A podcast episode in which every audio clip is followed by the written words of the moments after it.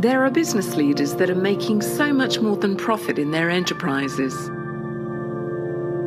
They're elevating their businesses, teams, and themselves to add more value. And so can you. Welcome to the Chris Cooper Business Elevation Show with host Chris Cooper. If you are looking for ways to elevate success while contributing to a better world, you'll want to listen in for the next hour. Now here's your host, Chris Cooper. Hello, this is Chris Cooper, and a big welcome to the Business Elevation Show on VoiceAmerica. Um, brilliant to be back with you for yet another week. It's 15th of December. I can't believe it's almost Christmas. Um, and I've got another fantastic guest today. We've got Simon Bailey. We're going to be talking about leading with uh, the earth in mind. Um, before I um, introduce you to Simon, I'd like to say a big welcome, so a big thank you to Nick Sonnenberg, who was on the show last week. Uh, we were talking about uh, coming up for air, um, his book, and also we are talking about a lot of how do we use different technologies right now. You know, how do you get the best from Microsoft, and uh, how do you get the best from different applications out there to enable you to run your business really, really effectively? I don't know if uh, you're like me and only uses just a small amount of the technology that you've actually got built into your into your technology, into your laptops and computers. Um, but how do you maximize those? How do you really utilize those to um, elevate uh, your business? Um, so wherever you are in the world right now, um, a big, big welcome. I do hope that you are listening to this show. You are perhaps sitting there at the moment with you know, a piece of paper. Um, I think it's great to listen to these things if you can and make uh, just a few notes and maybe come away with just two or three things that you could go away and apply. You know, I really care about us all contributing through business to a better world. And I know my guest today, Simon Bailey, does too. Now, Simon Bailey is an expert in the realm of leadership and systemic change. Uh, as we delve into the pressing need for a shift in uh, the leadership narrative, um, that is just so, so required right now to avoid environmental disaster. We have to change the story in business. Uh, now, Simon has over three decades of experience. He was initially with the British uh, Army. He was leading operations and training across Asia, Europe, the Middle East, and he has transitioned into a leading voice in sustainable and regenerative business practices. He co founded LSP Leadership, and LSP Leadership are a firm that really epitomizes the transition towards this regenerative organizational agenda. And he has very deep values personally, which we will uh, discuss around regeneration. And this includes initiatives like net positive biodiversity, uh, carbon sequestration through UK land stewardship. So he owns land and has a, he has a deep commitment to not for profit partnerships, partly through 1% for the planet. Um, and he aligns his uh, business with some of the rigorous standards that are used by you know, corporations like the B Corp. Now, in this interview, we're going to find out more about his uh, shift in mindset from sustainability to regeneration. But how do we encourage? How do we encourage other leaders to go on this journey too? When actually we are on an ecological precipice right now we need to change. We need to think differently if the world is going to move towards a thriving, sustainable, and regenerative future. So, a big welcome to my guest today, Simon Bailey. Thanks, Chris. It's lovely to be with you. Uh, Simon, it's great to talk with you, and uh, I always enjoy, always enjoyed our conversations because you and I have known each other for quite a few years now.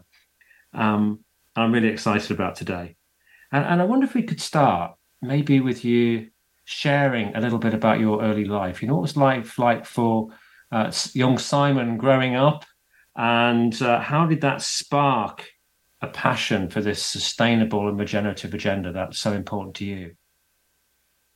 Thanks, Chris. Yeah, uh, it was a love of the uh, a love of the outdoors, really. Um, being outside, um, one half of my family came from a farming background. Uh, my dad and my uncle tenant dairy farmers. So I used to get to work on my uncle's uh, farm during the summer, um, and it was being being outdoors and seeing that um, that way of life. Um, so that that was part of it, and um, and then a bit later on, after some time in the in the army, I, I transitioned to sort of um, civilian life, as we as we termed it when you're in the army, um, by by doing an MBA in in Canada, and this was around 2000, and some of the the modules that I studied then were about sustainability, and so it was a real um, realization. I think that was the beginning of the sort of wake up from that things were not right, and we needed to start think thinking about things in a in a different way.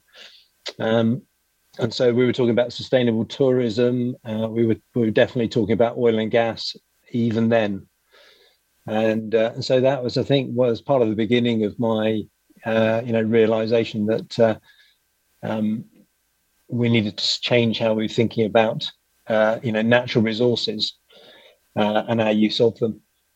Yeah, and I, I think it's interesting, and you and I are similar age. And I certainly remember as a child growing up in, and well, I, I grew up in a town, but we, we got out to the countryside regularly.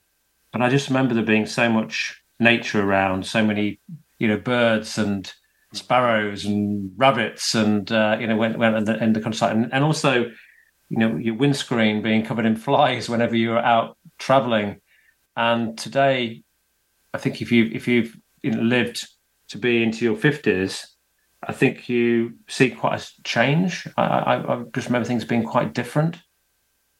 Yeah, I agree, and I, I think one of the I, I, could definitely relate to that, and I think one of the other elements of that is is it's um, you know that's over the course of about thirty or forty years, mm. um, so it's been it's not that visible, and so you sort of forget what it was like unless you become aware of it, and so it's a relatively slow change. So I think even now you can look at the you know the countryside in the UK or in many places and think actually it looks it looks green, looks pretty good.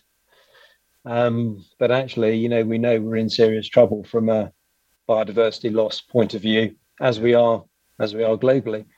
So it's quite difficult to see unless you've got that, um, you've had that experience and that baseline from before.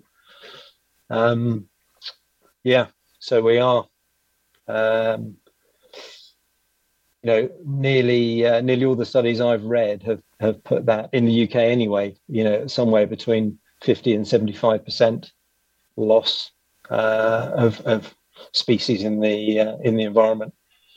That's shocking. I've also noticed we lost I think two two or three trees last year, and then yesterday I just noticed that my apple tree was on its way out as well. Um, big a big mm. big old apple tree, and it just seems like the the speed of losing things incre- has increased, perhaps with a hot summer a couple of years ago and maybe changing climate. Yeah, and I think that's you know we've got we have got these twin crises. You know, there's, there's the biodiversity crisis that you, you've mentioned, the ecological precipice, and then there is the climate crisis, and the, and they are obviously linked, intertwined, and um, you know I think we've all in, all now experienced um, you know what the summers are like and what the winters are like and the extremes of what we're facing. So it is it is now visible and tangible to um, you know even places in temperate places that you know wouldn't necessarily pick up the extremes that early. Yeah, yeah, you have to be pretty pretty blind to not notice it. I think now, you know, a few years ago, were still questioning it and challenging it, but everybody's weather's changed, really. Most people's have, and uh, it's it's very noticeable very noticeable. And so, tell me, um, you, you know, just to get our, you know, you, you talk about sustainable and regenerative leadership, both sustainability and regenerative. What's the difference between the two? Yeah, I think I think they're they're along the same spectrum, um, Chris. I think you know we've moved from a um, a place of uh, you know doing less harm um, as an as a concept to for for me, sustainability is doing no harm. So being able to do the same thing without uh, you know causing harm. But then you know regenerative is the active building back um, of um, living systems, whatever part of the living system you're talking about. And so there's a, it's a conscious shift to regenerating, rebuilding, repairing. Um, and I think that's why this term particularly appeals to me now, because I think we have gone too far in you know past many tipping points. It isn't just enough to do less harm or no harm. We need to be actively thinking about how do we regenerate this? How do we um, uh, allow this repair to uh, to take place, and what's our role within that?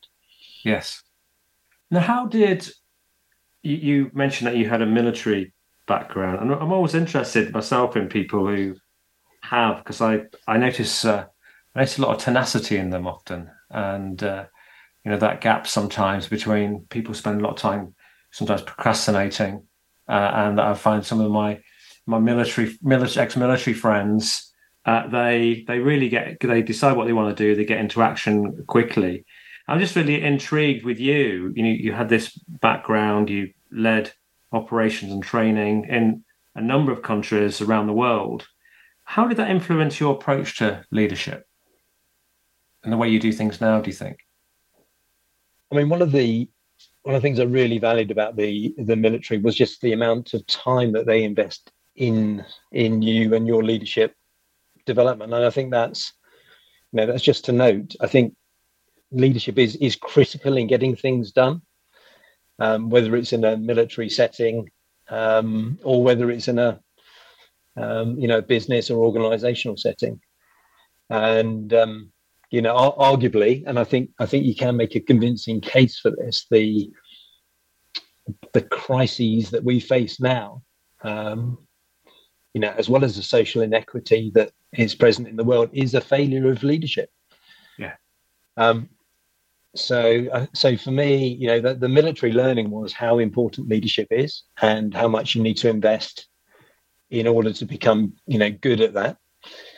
Um, I think that's the first bit, and the the, the second piece, which I think the, the military does really well, is this thing called mission command.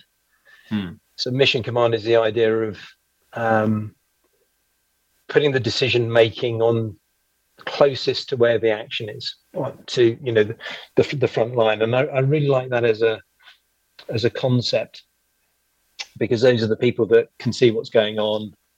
They're you know trusted and empowered to make the decisions, and they're really clear on what they need to um, you know what they need to achieve. And um, as I was, you know, reflecting on our conversation for today, I was thinking about, you know, I was kind of 22, 23 when I had a huge amount of responsibility, you know, lead, leading soldiers on operations. So I was very young to have that level of responsibility. And I and I think that's one of our big opportunities now as we think about these crises. I think I think we need to uh, listen to to the younger generation, to young people, and I think we need them to to be doing the, a lot of the leading, um, and you know trust them. You know, it's their future. Uh, in some, you know, you and I are getting on a bit now. It's their future. Yeah. You know, more than ours, and I think about that with my, you know, my children as well. So uh, yeah, the military is very good at that. You know, give give lots of uh, lots of training, uh, build someone up, give them the trust, and then let them get on with it and uh, yeah, I think there's some parallels there that we can learn from. Yeah, yeah, absolutely. Did you ever, um, in your in your journey, have you you know come across you know a, a mentor or um, somebody who really you know has really inspired you around this regenerative agenda? Was it, was was somebody that was a, a catalyst for you? Yeah. There's been lots actually. You know, often um, I had I had no big sort of bang realization that um, uh, didn't have a Damascus at a moment, and there were lots of people, particularly in um, agriculture, actually, who I started to follow. Um, there's a there's a guy in the states called Gabe Brown, uh, a chap in Australia called Charles Massy, who started to do um, agriculture in a, in a different way, and uh, so you know less intensive uh, really work with nature, work with the living systems. And I was really, insp- I am really inspired by that because I think that's where we can do some of our best best learning. And I think uh, you know we may have lost track about that, uh, lost track of thinking that we're you know we're, we're the clever ones um, here, and you know we're in control of this stuff, and uh, patently we're not. Yes. So uh, so let's find some humility and uh, uh, and learn from learn from nature. So those yeah those those two would be examples. Um, and then there was a actually I, w- I went on a course at uh, Schumacher College. It was a wonderful chat there, Professor um, Stephan Harding, who's really inspiring and um, a big proponent of uh, Gaia theory, uh, you know, and the, and the, living the living planet. And I think if we see ourselves uh, within that context of, you know, we've been here for a relatively short period of time, and uh, there's something something else going on before we arrive, which was really successful. Yes. Um, you know, before we came in and uh, and and did what we did. Uh, so I take great sort of inspiration from that thinking. Uh, yeah. And Stephan would be a proponent of that. Yes, we, we had a good we had a, a good interview a few months ago with Giles Hutchins, and uh, I think you know Giles as well, and he uh, he was he was really good in helping us just reminding us that we had you know, through history we started to believe that we controlled nature, and it and it was uh, yeah. you know it, it, was our it was for us to manage and tame, and uh, when actually we need to be listening to it, we it, that it, it shows us there was a there was a system out there that we just haven't been understanding or appreciating that is yeah. operating quite happily and even more happily without us. Yes. Yeah. No, I, I, I think that's spot on. I think you know there's the uh, there's that disconnect. Um, I think that is one of our challenges. This um, this disconnection from from that system, from nature, seeing ourselves as separate, um, and believing that we we yeah have some control. Yeah. Um, yeah. Yeah. I'm really noticing that that trend in my conversations, and also a trend towards people now starting to take indigenous populations so much more seriously and the wisdom mm. that they built up through generations upon generations. You know, um, Western man thinking they were superior uh, when actually they knew things that we didn't understand. Yeah, uh, you know, yeah. a shift is happening. Yeah, and I think that's where you know, I mentioned humility before, Chris, and I think that's that's particularly for us in um, sort of Western societies. It may be um, that humility needs to come in to be able to say, you know, we don't. That's not the case. You know, we we need to be um, have some of that curiosity back and you know listen to our wisest self. I think. I think it's a reconnection within ourselves. I don't think it's gone. I think it's there. I think we have lost the ability to listen deeply to ourselves um, and um, and make more conscious choices. You know, having got back in touch with ourselves, I think that's that's one of our keys to our uh, uh, our sort of greater thriving, as you as you put it earlier. Yeah, yeah. Now I've, I've known you for I don't know, probably known you maybe eight or nine years, something like that. Now, it's been a, been yeah, I think yeah, yeah. Been been a while, and we've done you know some some things together. And and um, the the thing I always you know think about you, I think of your humility, and I also think of your groundedness. You know, you are you are very very grounded, and it's just interesting. You know, thinking back to you know being brought up on a on a farm and the land. You know, you uh, you, you are, and and I can understand. You know now why you know regeneration and sustainability is so so important to you. And I'm, I'm kind of intrigued to, for you to maybe tell us a little bit about LSP, uh, mm. uh, your business, but also you share a little bit about your personal commitments to sustainability and regeneration, because it's it, it runs deeper than this being about having a successful company for you. Yeah, I think I've, I've, what's what's come together um, is this fascination with leadership um, which really took me into the army. You know, that that was one of the threads. Um, and why would people follow other people? So that, um, so that's one element to it. And then, yeah, this this love of nature and and the outdoors, and trying to and trying to bring the two together. And actually, as I've been as I've been doing that, um, you know, the world has been changing, obviously, and we've now got into the situation that we're in. And really, that that's the premise of bringing both leadership and regeneration together. So I, I feel, um, in some ways, very uh, fortunate that you know I've been able to bring those two fascinations for me together into something that I, you know, we hope is of, of greater service, and that's now what we're about um, in in LSP. You know, we either want to be working on, you know, some of the social uh, inequities that we face, or the environmental equities, and, and they're all they're all connected. And um, and so the last twenty years with the business has been about bringing those two together, um, and now, uh, yeah, in in service to what's a very you know, very, very serious situation without, you know, dressing it dressing it up.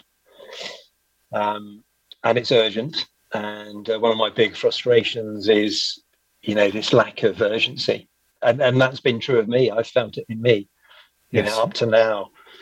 But you know, so how do we? One of the questions I'm always sitting with is is how do we bring the urgency that we felt with things like COVID which were an emergency and we had to react. How do we bring that same level of urgency to this emergency, these emergencies? And um, yeah, so that's where I'm I'm focusing in our work now with with leaders, leadership teams, to talk about their evol- their evolution, their agency. You know, how do they want to consciously act? And I think that's the um, that's the work. And yes. I think if you know if we can if we can galvanize and accelerate that, um, you know, back to leadership being a key lever um, for change, um, then you know that's that's the work that we uh, um, have been doing. Yes.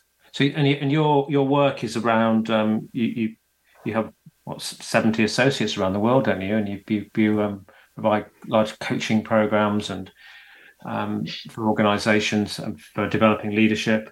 Um, but you you also moved into this because the the L stands for leadership and the S is sustainability. Is that that right? That's right. Yeah, and the P is performance. Yeah, performance. Yeah, yeah. So yeah. you very much are. Yeah, yeah. I think since we've known each other, um, you the, the L and the S have become more and more connected. Yeah, yeah, that's right. I mean, it, it was when we started out it was very much about leadership development um, and uh, yeah, personal and organizational performance. And then, yeah, we rebranded about um, 2014 and to bring sustainability into the title of know what we what we were doing then. Um, yeah. And then uh, a couple of years later, you know, discovered one percent for the planet. Um, and have been working through 1% of the planet with people like the Marine Conservation Society who've been, you know, wonderful partners and others who are on this on this path as well to accelerate the, their leadership and, and our leadership as well. You know, we've been working out what it means for us to be a regenerative organization. And, you know, you mentioned the land, taking on the stewardship of this land. Um, you know, we want to role model that there's a different way of doing business and you can um, you can contribute more than you need to in certain areas wherever you, wherever that's right for you. So it becomes it becomes about contribution and partnership, uh, you know, and collaborating rather than uh, you know competition and uh, you know maximization of of profit or wherever it might be. Yes, yes. So, and you actually you you have purchased land, haven't you? That you you're you're regenerating that you're taking personal ownership for. Yeah, we have. Yeah, yeah, we've we've taken on, um, which has been a beautiful, you know, journey so far. So we're only a year into it. Um, so yeah, we're increasing the biodiversity on the land. Um, in, you know, stopping water runoff. Um, we'll be uh, doing some planting and some other things to sequester carbon. Uh, just brought some cattle onto the land at the moment you know, to they're they're an essential part of that ecosystem.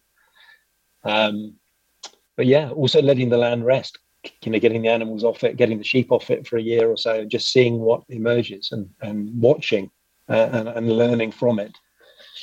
to see what it, it most needs and see what's emerging on its own. So there's some lovely principles in there that I think you know stand us in good stead. You know, that's I think a little bit back to that wisdom that we were talking about before. You know, we don't have to be coming in and intervening hard in things. Um, we can we can observe and um, and see how the system is operating. Yeah. And uh, I think it's that mindset shift, Chris, which is really important for um, for business leaders um, as well to understand how the system works and how living systems work and what's what's our role within that. Mm. Um, that's the shift I see is, is most needed. I suppose it, I'm just sort of in my mind. I'm thinking about the in, in business we often have the need the need to do and, and, and be doing things, whereas I think what you're describing there with the land is you know, there's some things that need to be done, but there's also a lot of allowing it to be. Yeah, yeah. I think I, I well, you know, I think that's also reflected in us. You know, I've noticed that in myself in terms of my own leadership. Um, you know, the being is um, as if not more important. It's how you show up, isn't it, as a leader? And um, one of the things I've had to let go of in this journey is thinking that I need to know the answers, mm. and um, that's that's both humbling, um, and it actually takes a load of pressure off.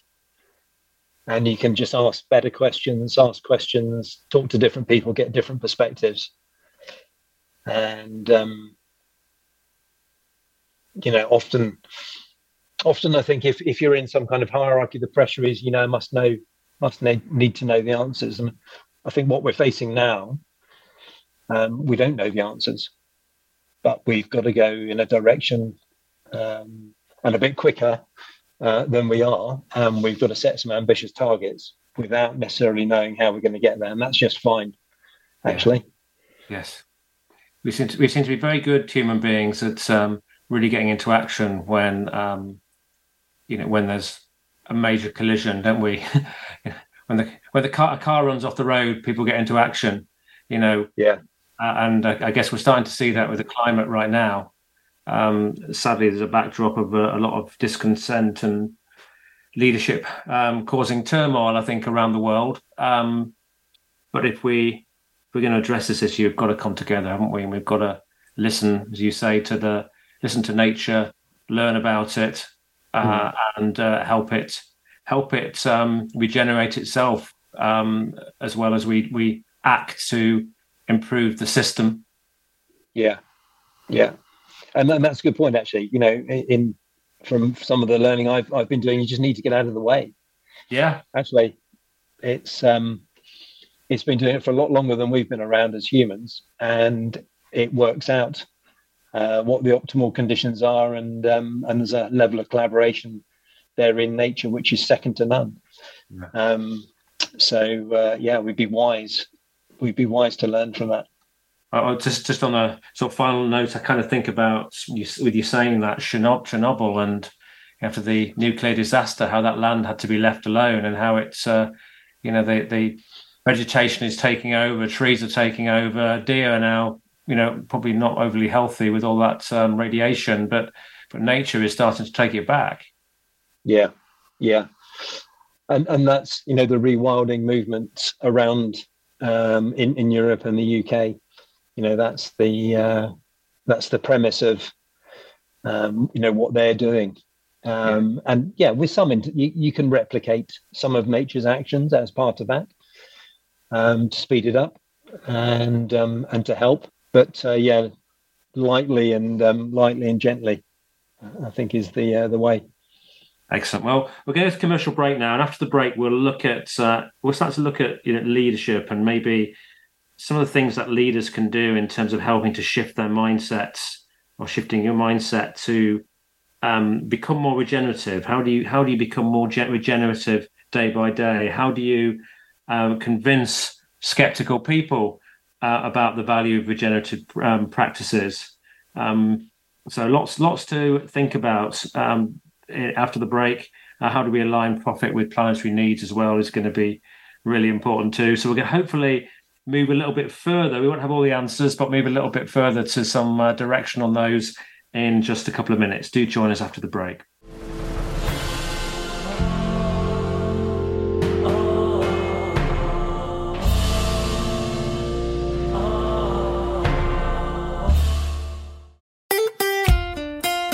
VoiceAmerica at facebook.com forward slash voice America for juicy updates from your favorite radio shows and podcasts.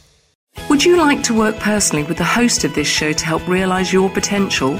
Chris Cooper supports business leaders and high potential individuals to achieve greater success in their businesses and careers. Support includes the opportunity to join a high return group mentoring and mastermind program called the Achiever Program, one to one mentoring and coaching, facilitated leader development workshops and speeches. Email info at bemoreachievemore.com to arrange a free, no obligation consultation to see how Chris and his team can help you. Enjoying our shows and can't get enough of us? Follow us on Instagram at VoiceAmerica Talk Radio and see what we're cooking up for you.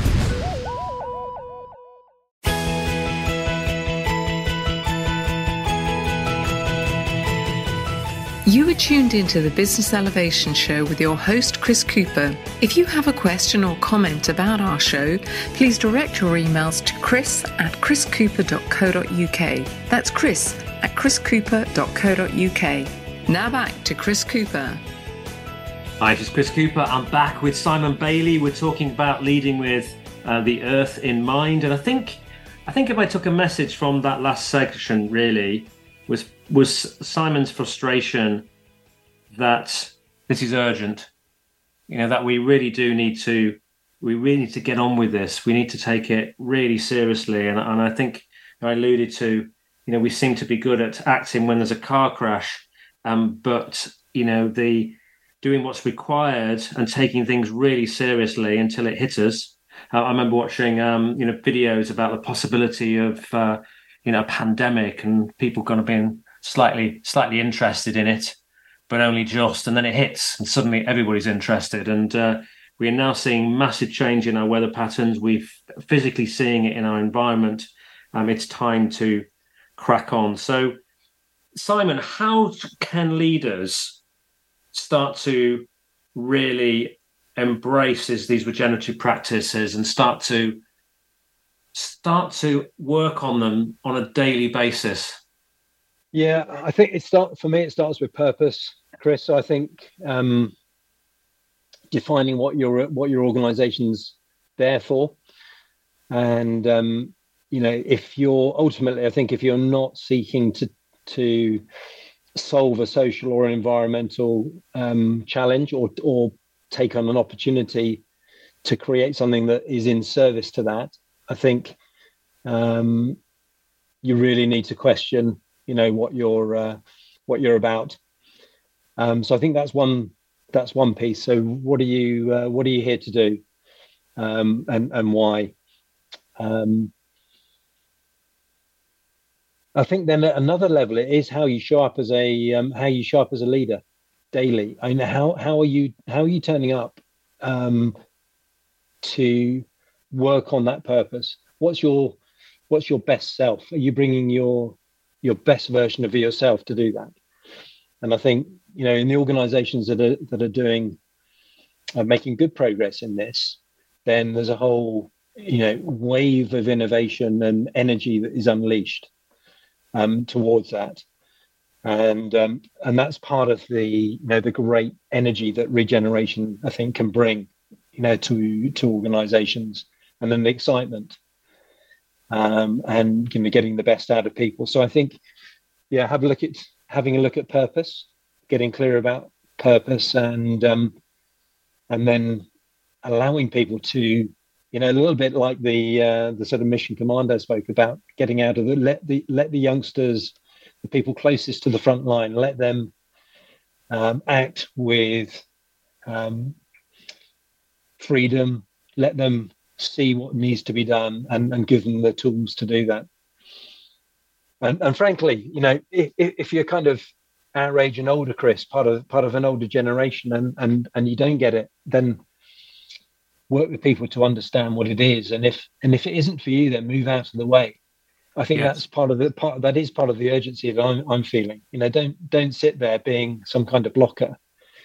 Um, get yourself out of the way and or empower people um, to do this because it's too urgent otherwise to uh, you know we haven't got another 10 years uh, to to uh, not take the requisite amount of action with urgency that we need to take.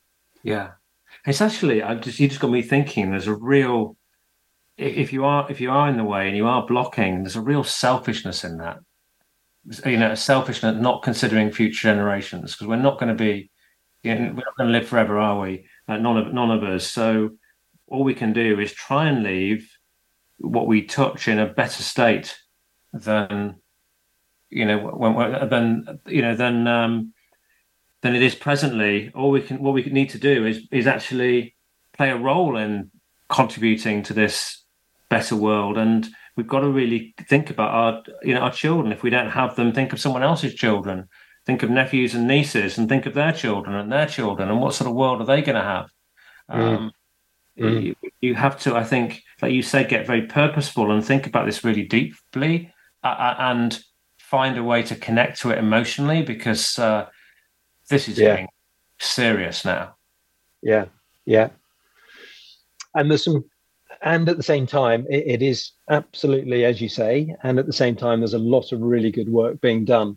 And I think one of the challenges of, you know, leading change, and I think this is about, you know, for organizational leaders, this is about leading change uh, and building a culture behind um, that purpose. That's really the work. And, you know, we've done that before. We've done that bring, you know, with health and safety, you know that's that's come in and it's become part of the culture and i think that's what we need to do again so it's um it's a different topic and we don't know the answers but it is about leading change um and it is about building culture and i think that's that's the job of the leaders in organizations now and you know it's really tough economically it's tough at the moment and this is one more thing um to do if you take that mindset. I think the other mindset is, and this is where I see opportunity. Um, this is a once in a generation transition of the global economy into onto you know to a net zero um, agenda, and that brings real commercial opportunity along with it. And so you know if if you're a um, hard and fast business person who loves chasing the profit, my my belief is that you can be more successful um, if you really bring this into the heart of your strategy, and for other benefits as well, not just for share, shareholder return. But let's use the you know yeah let's use the system we've got. I don't think we have time to change systems, you know, out of the sort of capitalist system. But let's use this and, and bring this, but bring it on to um, um, onto this purpose, as we were saying, uh, and let's bring the best of what we already learn, already know how to operate. You know, we've been this current generation of senior leaders have been doing it for 30, 40 years successfully. So um, let's use that, but let's uh, let's do it for the right reasons. Yeah, I remember seeing. Um, we won't go into specifics on this. It's somebody you and I I both know well, and uh, it was a, it was a project that was done in a large organization and there were lots of lots of videos afterwards and the project was actually what you you were talking about it was educating leadership and getting helping people to become more purposeful mm. and i think what was truly wonderful about that project was seeing how the employees of the company then took it upon themselves to start creating videos uh, and and it literally it was transforming how they how they thought about themselves and the and the, and the company yeah. Um, and I think that really showed me that actually you, you, there's an opportunity here to build enormous movement and momentum and excitement with your people and engagement and loyalty, uh, which ultimately will hit your bottom line. Yeah, yeah. There's lots of. Um, I'm with you. There's, there are some great, um, great studies about um, how that is exactly the case. Know, empirical studies. Um, and so I think, you know, that that is true. Um, and I think we, sh- you know, that mindset shift in from a commercial perspective is in part shifting from a risk mitigation um, perspective. Um, we know that there's more um, you know legislation coming in in terms of um, carbon, uh, water usage, uh, biodiversity. That's coming for the you know publicly listed companies if it's not here already. So there's lots of lots of pressures there. Um, but how can you be how can you be more successful as a result of this? And I think you can. And um, that's really the I think that's the exciting that's the exciting part of it. Yeah.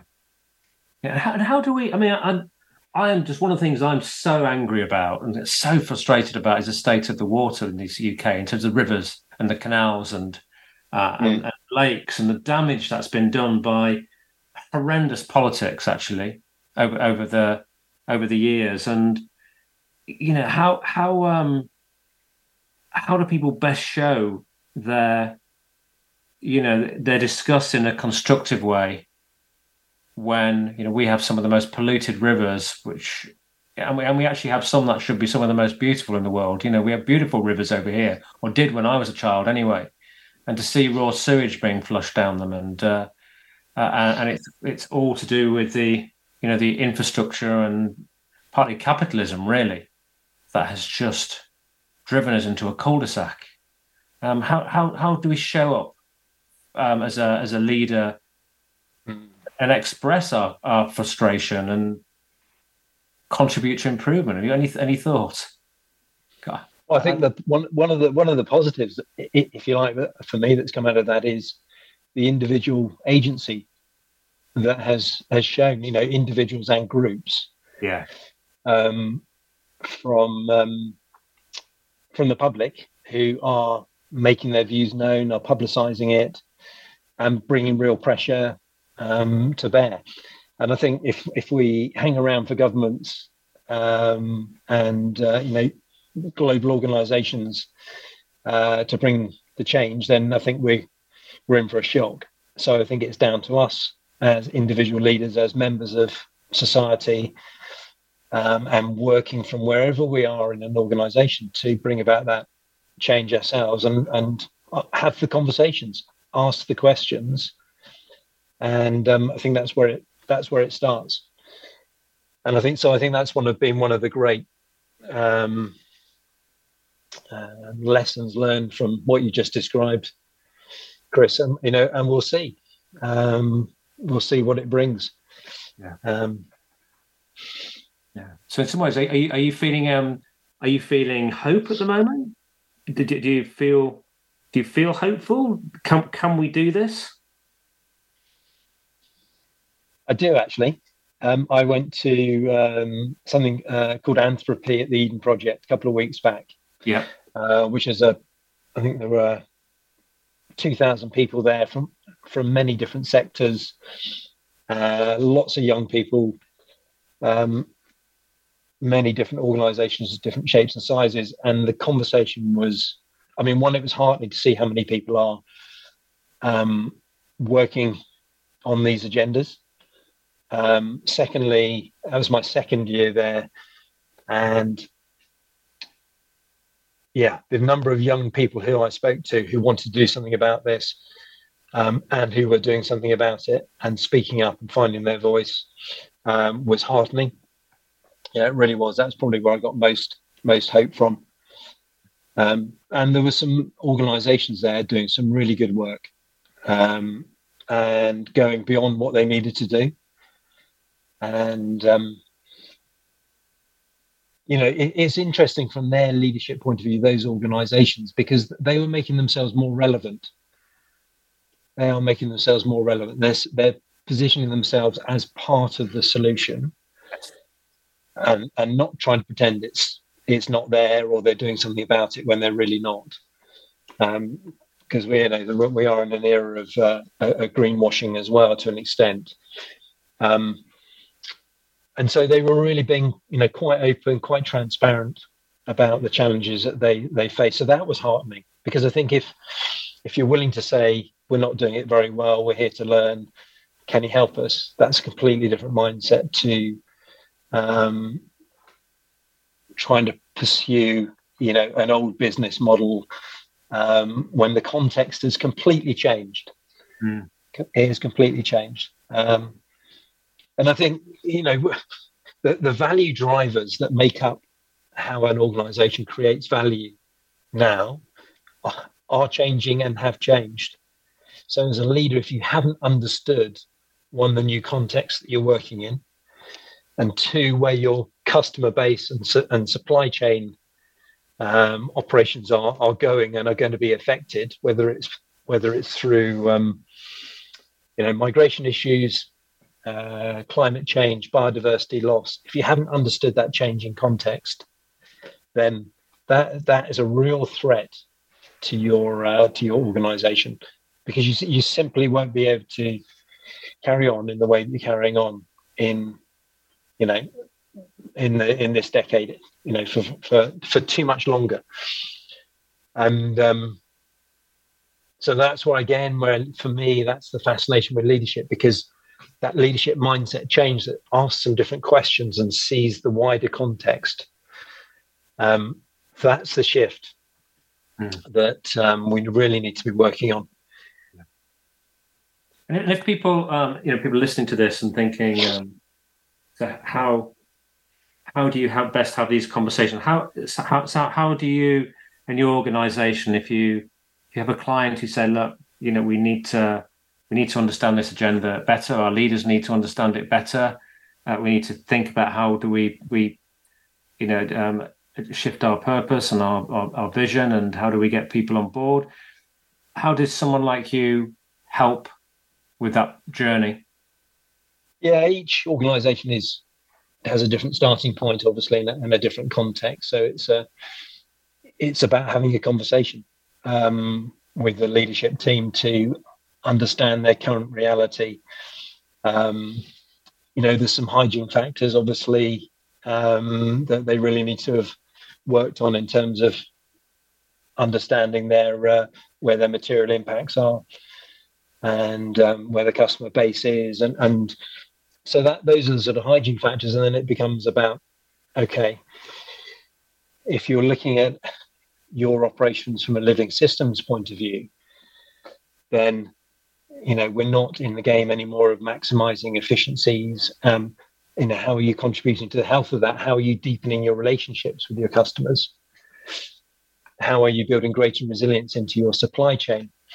And and so these are it's a series of questions. Um, it may be some experiences as well chris you know taking uh, leaders and leadership teams away to um, work on their inner conviction and their inner understanding uh, a lot of the one-to-one coaching in, in this space is about um, building awareness um, of where the individual is and their understanding, and then building their uh, their conviction and their courage. You know, their own um, their own courage to take action, because that's where it, uh, it's that inner transformation and inner understanding that is critical.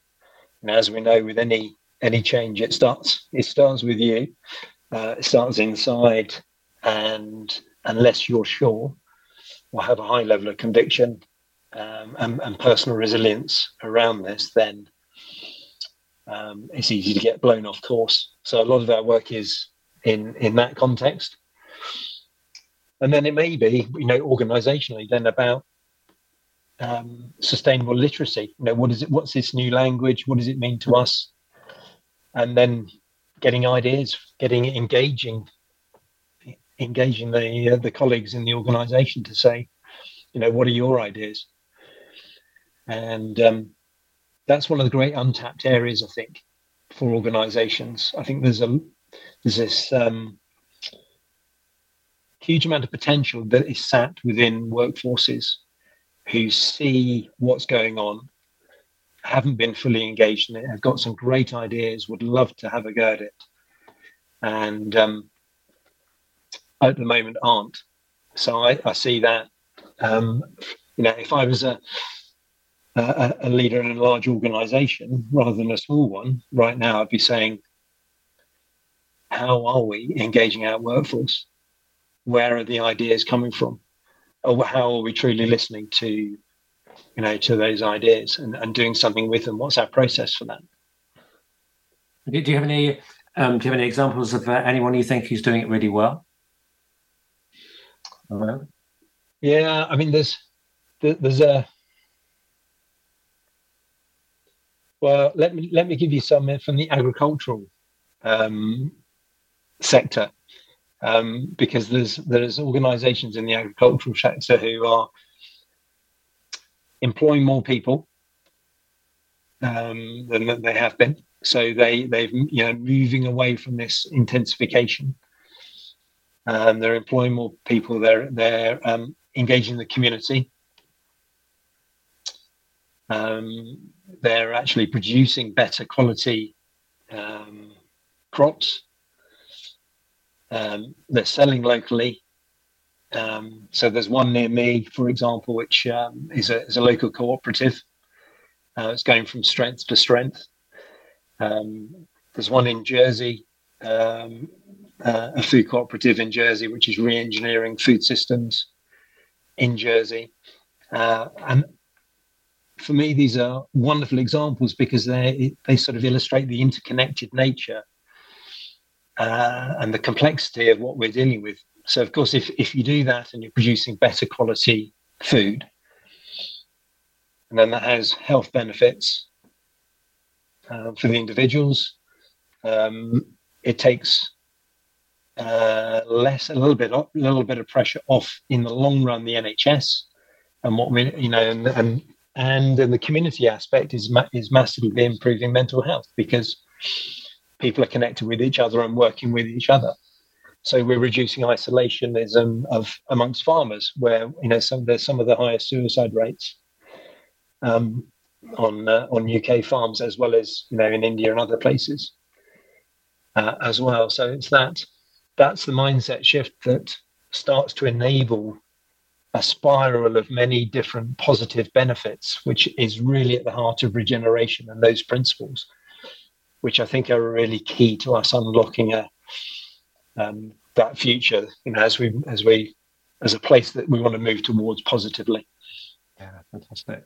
If you were to recommend, um, you know, a, a, book on this for people to read, what would you do? You have uh, a, a, book in mind, or any literature that you? Uh... Yeah, I mean, there's there's there's there's so much. Um, uh, the future we choose by uh, Tom Rivett-Carnac and Christiana Figueres, um, I think is a is a really lovely book because I think we are at a moment of choice. Yes. And I think that, and we're in a decade where the future is open. It, it could go one way uh, or it could go another, and it's it's for us to choose how we want to show up in this moment. So I like their um, um, I like that hope. I like that sort of sense of active hope. Um, but I think the, you know, coming right back to what we said about urgency, we really do have a conscious choice to make here. If we carry on as is, we are making a decision. We have made a decision. It's just to carry on as we are. Um, and so we have a conscious choice. So the question is then, so what is it that we are choosing to do? And for whatever reason that might be, Chris, it might be children, uh, might be our own legacy, um, our own personal satisfaction of uh, of knowing that we did something, whatever whatever our individual motivations are, doesn't matter. But uh, but making a conscious choice, I think, is where we're at.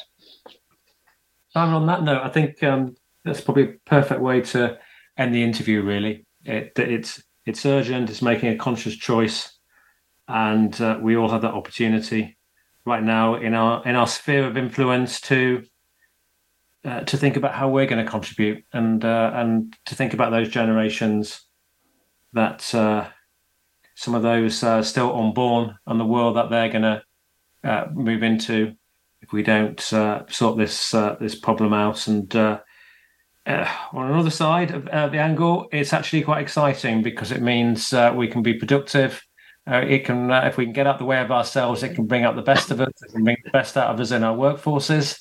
So actually, yeah actually it's yeah. something that could be really exciting and uh, create mo- more movements or our movements already.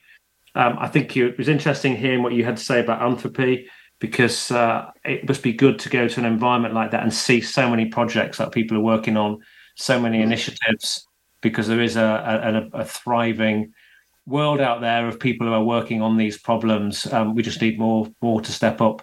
And it was also a little bit. Uh, it was also a little interesting when I asked you the question about who's doing it well, and you talked about farming. There wasn't ten companies that immediately came to mind, which made me think uh, there's a lot of companies out there that need people like you to help them. Um, so, so thank you, Simon. That was uh, great talking to you today. No, thanks, Chris. I really, really appreciate it. And um, yeah, let's leave on that uh, on that positive of you know the energy that it brings um you know that it brings to us and um getting involved with it. Uh it's is i'm optimistic and you asked about that and i am optimistic. Um we just need to accelerate what we're doing. We know what to do. We just need to make it happen faster. Fantastic. If you want to find out more about LSP leadership, leading sustainable performance, go to LSP leadership.com. That's lspleadership.com. You can find all the contact details in there for people, for Simon, etc. Um, everybody, please go away and have a think about how you lead with the earth in mind. Thank you very much. Take care.